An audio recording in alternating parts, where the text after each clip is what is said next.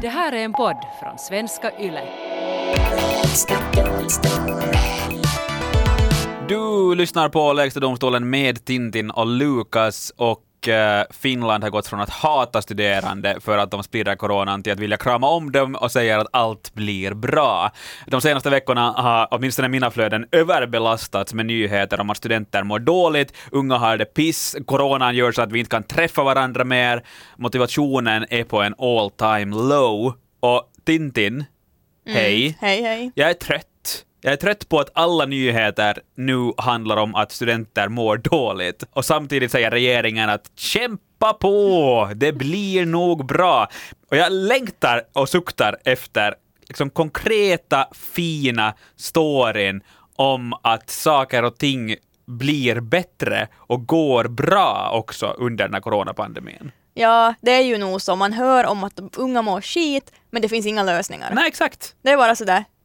Nu mår unga dåligt. Punkt. Ja, vilket också inte är en nyhet, för det har också varit före coronapandemin. Ja, absolut. Men jag har faktiskt tre exempel på liksom konkreta grejer som kan hjälpa unga studerande nu i liksom stunden. Det första som jag har är en sån här sorts videokategori på Youtube som heter Study with me eller Studera med mig. Det är inte ett nytt fenomen, men ett fenomen som har kanske blivit mer uppmärksammat nu på grund av coronapandemin. Och det innebär då alltså i princip att någon person filmar sig själv medan de studerar. Mhm. De sitter där vid sitt skrivbord och skriver någonting i några böcker och de kollar liksom inte in i kameran utan de bara sitter där och, och gör sitt. Säger ingenting. Nej, de säger ingenting. Lite och så, creepy. Och så ska man själv sitta där framför sin dator eller sina böcker och liksom bara ha på den där videon i bakgrunden och det ska liksom kännas som att vet du, du har en kompis som sitter där och studerar samtidigt som du själv studerar. Lite samma känsla som när man går till biblioteket Ja, men och sitter och studerar tillsammans med andra som sitter tyst och studerar. Ja, exakt. Jag har alltså pratat med en som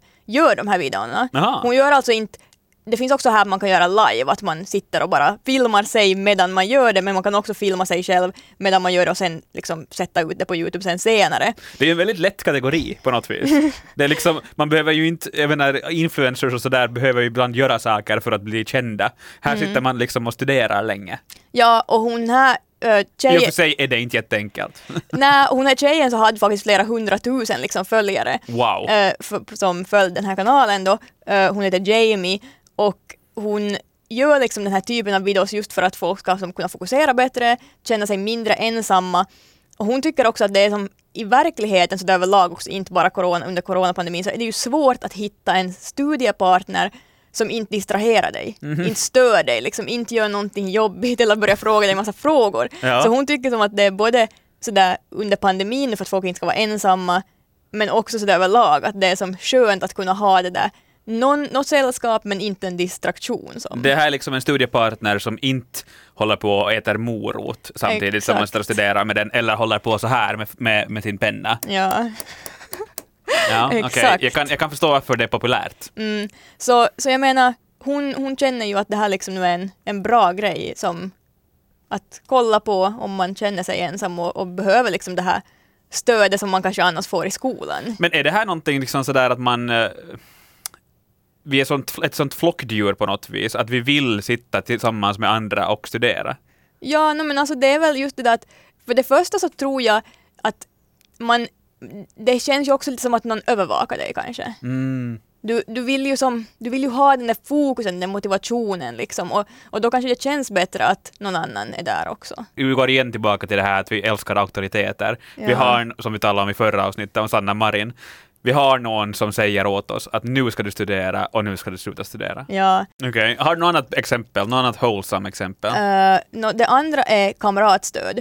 Ja. I, I Åbo, så uh, Åbo handelshögskola, så där så har uh, liksom några elever startat ett så här kamratstödsprojekt. Det har faktiskt redan startats 2019, men men nu så har det här projektet då finansierats med 100 000 euro från Oj. undervisnings och kulturministeriet så att man ska som kunna utveckla det då. Syftet med det här projektet är att liksom skapa ett nätverk av studenter som kan supporta varandra. Liksom. alltså vadå, på sä- säga det går bra nu? Eller? Nej men alltså liksom finnas där, för jag menar jag tänker ju som att det är väl, det är ju jättesvårt att liksom, liksom få en psykolog tid och sådana grejer, så det är väl det där att att du ska... Så alltså på riktigt säga att det går bra nu? Ja, någon men som peppar ja. och någon som hör och ser dig? Ja men känna att du liksom har, alltså, och som komp, alltså det är ju mer på en kompisnivå nog ändå säkert liksom att, att sådär att, att supporta varandra helt enkelt. För att det är ju också det att det är ju mycket svårare att när man är på distans att faktiskt ta tag i det där och liksom prata med folk. Att om du inte träffar dem på riktigt så då är det väl kanske sådär att, att man liksom kommer överens om att man ska liksom snacka och sådär. Det ska liksom sänka tröskeln för studenterna då att prata om, om sitt välbefinnande, liksom mentala välbefinnande. Så att, Det här får 100 000 euro i stöd. ja, Vilket är ju helt jättebra. Och det, att det kommer från eleverna själva. Att det är Ja. inte någon liksom lärare som har sagt så här att nu måste ni sen sitta och lyssna på varandra och Mm. prata med varandra. Utan eleverna själva förstår att hej, här finns ett problem. Vi kan inte gå till terapeuten för där är det kö i tre månader. Mm. Men här kan vi få en kompis som kan lyssna på en medan, om man har något som man vill snacka om. mm, och det här ska nu då alltså utvidgas till, till liksom alla fakulteter då. Och det är därför de har fått de här pengarna, så de ska kunna göra det.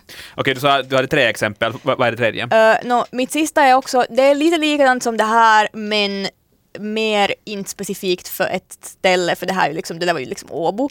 Mitt tredje exempel är Luckan och dera, de, de har ju en chatttjänst eh, för unga. Man kan chatta med en person det är lite samma sak som den här kamratstödet men att det är liksom frivilliga eller kan också en professionell psykolog om det är liksom ett sånt där dilemma som är lite svårare och sådär. Så Ja. Eh, och eh, jag har faktiskt pratat med Jessica Lärsche som är då utvecklingschef för Luckan och hon har berättat att det just är väldigt viktigt med de här chatttjänsterna som man kan, liksom att det är en låg tröskel och att det är lättillgängligt eh, att kunna kontakta och prata med någon och sådär. Att, att hon, hon önskar nu att det skulle liksom kunna vara, finnas chatttjänster på svenska dygnet runt, vilket det inte finns just nu, utan det är bara på finskt håll som det finns sådär sju dagar i veckan Ja. dygnet runt, men att, att luckan har liksom bara några timmar sådär någon dag liksom att ju mer restriktioner det har kommit och liksom ju, ju liksom hårdare det har blivit för studerande så desto mer har tagit kontakt eh, till, med den här chatttjänsten och sen har de också sådär en sorts kalender där de har skrivit in vilka chatttjänster det finns, vilka liksom nummer man kan ringa, vilka tider på dygnet ifall att man, man liksom, till exempel om luckan då har stängt så kan man ringa någon annan sådär att om man behöver hjälp. Så att, Jag tycker ja. det är fint på något vis, för här är det också frivilliga som, som eh, gör det här eh, till viss mån. Eh, och samma sak gäller kamratstödet, det har också skapats av studerande. Eh, det här YouTube Study Along-fenomenet är också på något vis ett, eh, ett liksom fenomen som har skapats av unga för unga. Eh, och alla de här exemplen får mig åtminstone att känna sådär att okej, det finns åtminstone någon som gör någonting åt saken. Att det är inte bara regeringen som står och säger att nu, vi vet att ni har det tungt, men kämpa på, snart blir det ljusare tider. Eh, utan det, när unga och när man- märker att, att okej, saker och ting är dåliga så finns det också andra studerande då exempelvis som är sådär att hej, vi gör någonting åt saken. Du och jag höll ju Tintin i, i en stream tidigare förra veckan i samband med att regeringen höll ett corona-info för studerande. Och där intervjuade vi några studerande som pratade om den här liksom psykiska belastningen som coronan fört med sig. Jag kan tänka mig att det är många av dem som också hör av sig till eh, Luckans tjänster. Och där har jag liksom tänkt att pendeln på något sätt har svängt att tidigare i höstas så var det studerande som pekades ut som något slags coronamonster som bara spred, var de än gick så kom coronan med, med dem. Eh, och nu tycker folket i regel synd om dem på något sätt. Håller du med mig där? Ja men alltså, nu är det ju så egentligen, för jag menar just också att de ens håller ett sån här sorts info för studerande är ju en, en grej eh, som visar att de försöker göra någonting. Och vi frågar ju på vår Instagram, att Yle Extrem Nyheter, vad, vad folk liksom har tyckt om att studera under coronapandemin. Och de flesta, eller 95 procent typ, så har just som varit att det var hemskt och det var jobbigt och det är skit, det är ensamt. Medan liksom då några få personer säger sådär att ja men det är helt okej, liksom det, jag får spendera tid med familj och sådär. Jag tänker där också på de här som har eh, pekats ut som någon slags du, coronaspridare. Eh, jag talade med Julia Rehn som går på Sossokom eh, i den här streamen och, hon sa att hade man i höstas halare på sig utomhus så fick man skitiga blickar. Hon berättade att exempelvis om de satt ett, i ett gäng med tre personer, alla hade munskydd på, så går det ändå några eh, äldre människor förbi och ser argt på dem. Liksom. Och samma sak på bussen. Så att hon med halare på och munskydd på, så, så kollar folk ändå skitigt på henne hon berättade några pensionärer som hade kollat argt på henne, som själva inte hade munskydd på, medan hon hade munskydd, och ändå så fick hon den här skiten. För att det var liksom något slags, inte vet jag, stigma kring de här studerandena som sprider coronan. Och då var det egentligen bara vilka kläder hon hade på sig i princip. Absolut. Det var ju som ingenting hon Och gjorde hon är då. ung. Ja. Mm, det är ju vi unga som sprider coronan. Mm. Eh, så dels den här liksom psykiska påfrestningen att vara liksom skuldbelägd för coronapandemin tidigare, men också nu ett år in i det här coronahelvetet så vara de som det går dåligt för i skolan, man är inne kanske i sin, de allra viktigaste åren om man tänker på sin framtida, eh, sina framtida jobb och sitt framtida liv. Och sen så kommer det en coronapandemi som gör att man har distansstudier, man får inte träffa sina kompisar, man får inte tala med någon eh, liksom face to face om de här grejerna som man lär sig i, i, under sina studier. Det är ganska svårt, det måste, ju vara jätte, jättetungt. Jag menar, jag kan ju bara jämföra med liksom att distansjobba nu. Det är ju jätte liksom tungt att inte kunna liksom just prata med folk. Och jag menar, jag, då jag eh, var mitt första år på uni, inte skulle jag ha kunnat inte träffa någon människa liksom. Nej, nej, nej. nej. Att det skulle ha varit jättehemskt. Och det är där också på något vis, man talar ju om att uh, studieåren ska vara de bästa åren i ens liv, och sen så försvinner på något vis någonting. Uh, det blir istället liksom en sorg över att hej, det blev inte så som vi tänkte att det skulle bli. Mm. Ja, och det är också lite det här med distansstudierna, så det är lite dåligt för att det kommer inte att ändras nu direkt heller. Åtminstone Helsingfors Uni så har ju liksom sådär att de kommer att ha studier ännu på distans i höst, liksom två tredjedelar av studierna. Och varför under hösten då? Hur kan de beställa, stämma det nu om vi tänker att regeringen pekar åtminstone på något slags exitplaner ur coronan? Ja, no, men det är tydligen så att de måste bestämma det nu. De Ja. kan liksom inte vänta med att göra beslutet till hösten för att det finns så mycket att de måste, de måste planera, vet du, göra, göra de här kurserna, kursplanerna och allt sånt. Så att det liksom, vilket också är problem, problematiskt att de sen då, ifall det blir bättre på hösten, så kommer de inte att kunna liksom ändra tillbaks det till närundervisning för att de har redan liksom gjort upp de där planerna. Och jag menar, det här kommer ju inte att hjälpa, just som du säger, att regeringen pratar om att okej, men nu ska vi hjälpa studerande för att nu märker vi att de mår dåligt.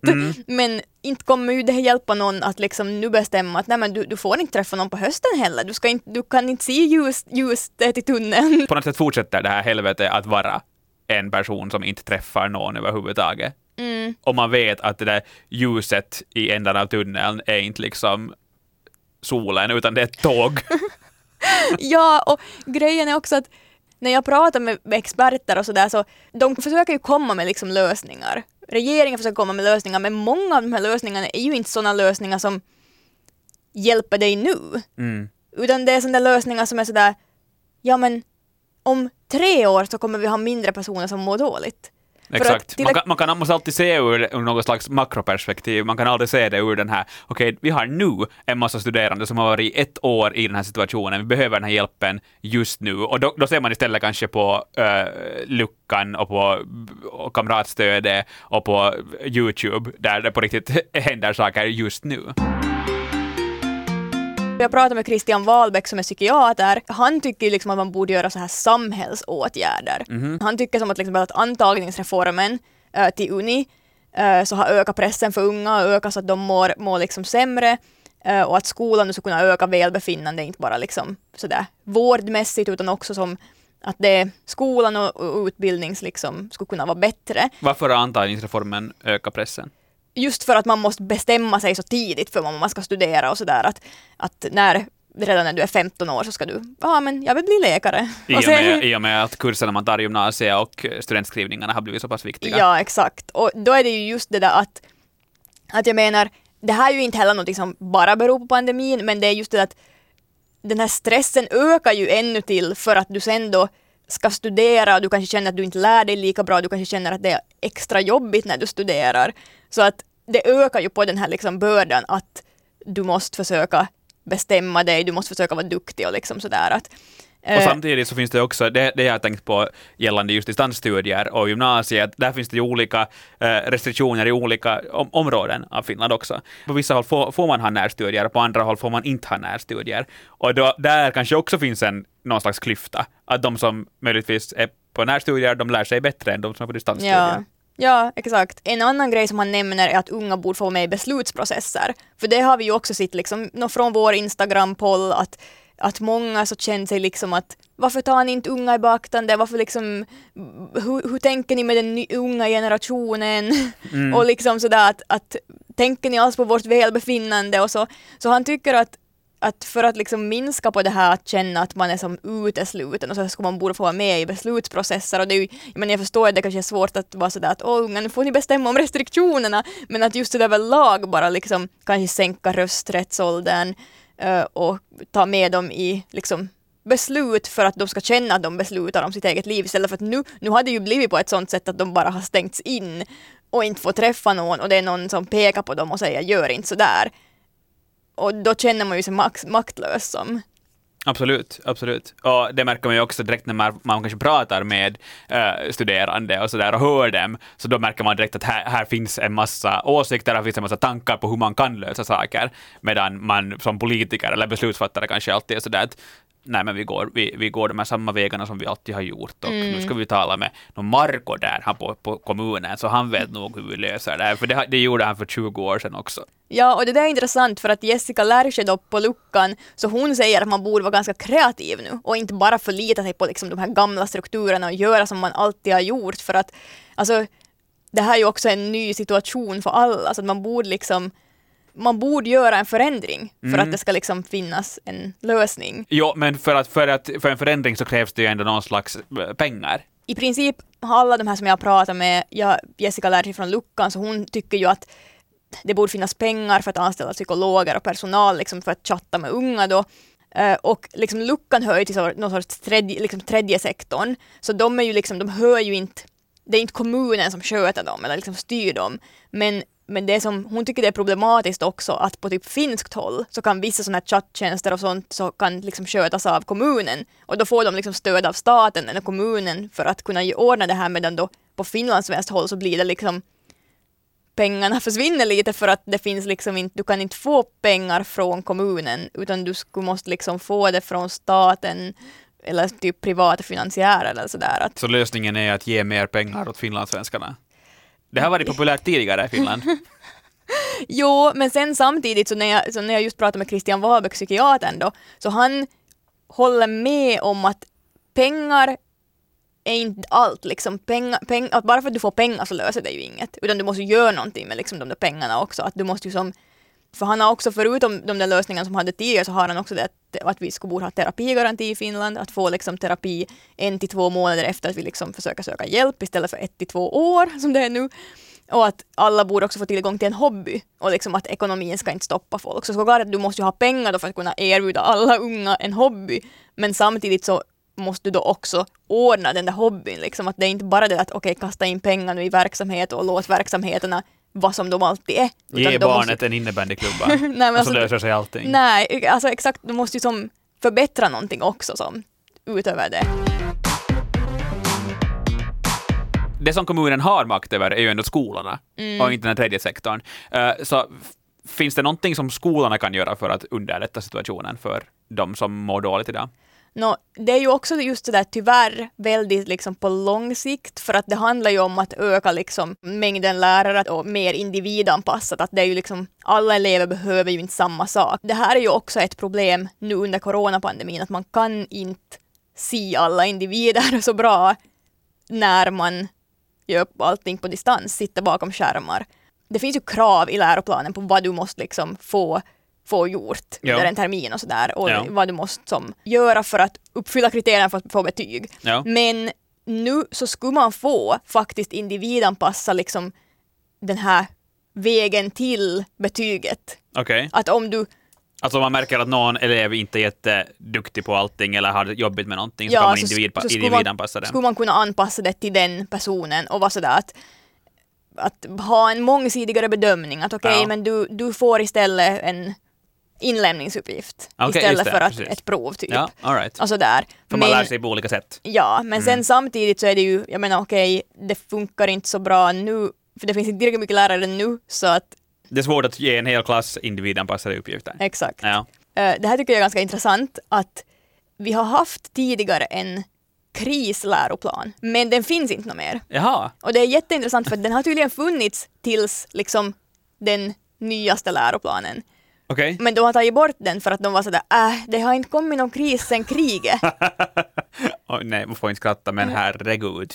Medan nu så skulle de liksom kunna, för att skulle de ha den nu så, så skulle de kanske, alltså liksom beroende på förstås vad som skulle stå i den där krisläroplanen, men, men kraven är ju nu samma för att vi har samma läroplan som vanligt. Ja. Medan skulle du ha då en, en läroplan där du skulle kunna sänka kraven Ja. Så skulle det ju kännas mycket bättre för eleverna redan. Alltså liksom de här kraven nu på eleverna är jätteskit. Ja. För att egentligen så skulle kraven borde vara annorlunda. De borde vara anpassade till krisen. Ja. Mm. Enligt skolorna då, så det finns liksom ingenting som du kan göra nu. Förutom förstås det där att jo, du kan ju skicka dina elever och prata med någon. Men Ja. skolorna kan inte göra så mycket nu med, med läroplanen och sådär. Utan de måste följa den till punkt och pricka. Ja, Inga Damlin som är ordförande för Finlands svenska lärarförbund, så hon, hon tror ändå att unga känner sig liksom hjälplösa och omotiverade när det gäller studier och sånt, så hon tror ändå att när vi återgår till ett liksom öppnare samhälle och att man får träffa folk och sånt, så kommer motivationen för lärande också att öka. Absolut, men det är ju fortfarande att blicka framåt. Medan Jo. det vi behöver just nu är kanske eh, sådana grejer som hjälper i stunden. Exakt, och dessutom, fast du liksom tänker att motivationen kan öka, inte jättesnabbt, men liksom lite sådär i taget, så om alla mår jättedåligt, inte kommer ju inte kommer din motivation att öka bara för att du får träffa folk. Äntligen, nu må jag... När jag äntligen får träffa folk så läser jag gärna lite om Aristoteles. Nej men typ, alltså, Ja. jag menar om du på riktigt, om du har blivit deprimerad under coronapandemin, Ja. så kommer ju inte ett öppnare samhälle att göra att du vill studera. Och där kommer vi till det som regeringen sa på sitt info förra veckan. Eh, om, du vill, om du mår dåligt, sök hjälp. Det som alla studerande som jag pratade med efter det sa, ja, vi skulle gärna söka hjälp, men de här köerna till hjälpen är så pass långa. Och, där, och där kommer kanske sen in det här kamratstödet och sånt som kan hjälpa till direkt, att man får åtminstone någon att prata med. Eh, om det nu inte är en, det är kanske inte en psykolog, men det är åtminstone någon som kan hjälpa en lite i stunden. Um, det som regeringen också talade om på det här info var att eh, det nu pumpas in pengar för att täppa kunskapsluckorna. Man uh, lovar förlängda studiestöd, man gr- gratis omtagning av studentexamen, stöd för skolresor och studiematerial. studiematerial. Så det, det är ju inte som att man inte gör någonting från regeringens håll heller, det ska vi komma ihåg. Men det som alla studerande nästan unisont sa var att jo, det görs saker, men det görs kanske inte tillräckligt och det görs inte saker just nu. Och sen speciellt också de som nu går i början av gymnasiet, de då så kommer ju att ha liksom ett år av kanske då, liksom dålig kunskap och sen ska de skriva studenten om två år och så får de inte liksom samma möjligheter. Att det, som, det känns som att de försöker tänka på de unga men att inte har man ju helt tänkt liksom klart kanske ännu. Mm, vi får se. Eh, Det som också många talar om är att det blir svårt för, alltså speciellt yrkesstuderande, sådana som inte kanske studerar på just teoretisk bas, utan sådana som på riktigt ska lära sig, vet du, eh, allt, allt egentligen som där man behöver en praktik för att lära sig eh, på riktigt hur Typ man det här bli- arbetet går till. Om man ska bli frisör typ, eller kock Absolut. eller något sånt, Det är svårt ja. att klippa på distans, Mm. brukar man ju säga. Det är svårt att svetsa på distans också. Eh, så, så sådana saker går inte. Eh, Och där, bland sådana, så så är praktiken jätteviktig. Så vad händer med dem? Vad händer med deras praktiker? Vad händer med deras kunskap? Och ökar det här sen på något vis eh, kunskapsluckorna i samhället, som du sa också där, att det finns vissa som sen kanske får den här närundervisningen, får gå på praktik, medan andra som måste, som en som jag eh, intervjuade sa, det finns de som har fått ha sina studier, alltså sin praktik på plats, men så finns det de som har sin praktik på distans också. Exempelvis sådana som studerar socialt arbete just nu kan ha sin praktik på distans. Hur mycket lär man sig egentligen av det där eh, om man inte på riktigt är på arbetsplatsen och träffar de här människorna som man, som man ska hjälpa? Okej, men Tintin, det, det, det man kan säga är ändå att det finns hjälp att få just nu och man ska ändå lyssna på regeringen när de säger att mår du dåligt så sök hjälp. Det kan kännas jobbigt med alla de här köerna och sådär, eh, men det finns terapi och det finns stöd att få. Och så finns det förstås de här, har du mo- dålig motivation med, med studierna så kan du åtminstone sätta dig i någon slags studiecirkel. Kanske man har någon tillsammans med sina kompisar också, där man kan sitta och titta på varandra via Zoom, eller eh, just kamratstödet, när man får prata med någon, eh, eller sen Luckans chattjänst för unga, och så finns det jättemycket annat också som händer just nu ändå. Det kanske inte kommer från de vanliga hållen, men det, det är åtminstone roligt att säga att det finns unga personer som vill hjälpa andra unga personer. Mm, exakt. Och jag menar bara det här att coronapandemin och att folk har börjat må sämre nu, att fler mår dåligt. Så det, fast det är jätte, jättehemskt så har det ju ändå väckt liksom en stor diskussion kring det här och det har som ökat på det här att okej, okay, vi måste göra någonting nu. Alltså folk, har, folk har ju mått dåligt också före coronapandemin men nu tar man faktiskt tag i det, vilket man kanske inte har gjort på samma sätt innan. Vilket ju är en väldigt bra sak, att även fast det är kanske på ett dåligt sätt det har hänt men man si, försöker ändå med någonting nu mer än tidigare. Vi är ju nu inne i en mild lockdown av samhället. Vi får se om det hjälper eh, och eh, vi går liksom på något vis ändå att det kanske det kommer solen ut ur den här tunneln också, mm. inte bara de där tågen är emot ja. hela tiden. Uh, vill ni höra av er till podden så får ni gärna göra det på uh, via e-mail, uh, tintin.raholm.yle.fi eller till mig lukas.dahallstrom.yle.fi eller via vår Instagram att Yle Extrem Nyheter heter vi där. Kul att ni lyssnar och kul att ni hänger med. Hej då! Hej då!